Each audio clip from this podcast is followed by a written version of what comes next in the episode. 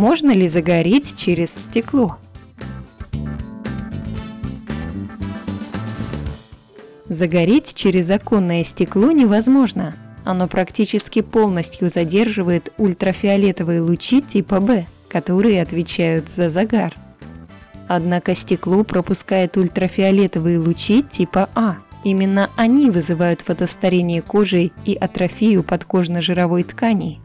Не случайно у шоферов, на лице которых солнце воздействует только с одной стороны, морщины на лице формируются асимметрично – Поэтому от солнца, которое светит через стекло, нужно защищаться с помощью штор или жалюзи. На вопрос помог ответить кандидат медицинских наук, дерматолог-онколог Сергей Шустов –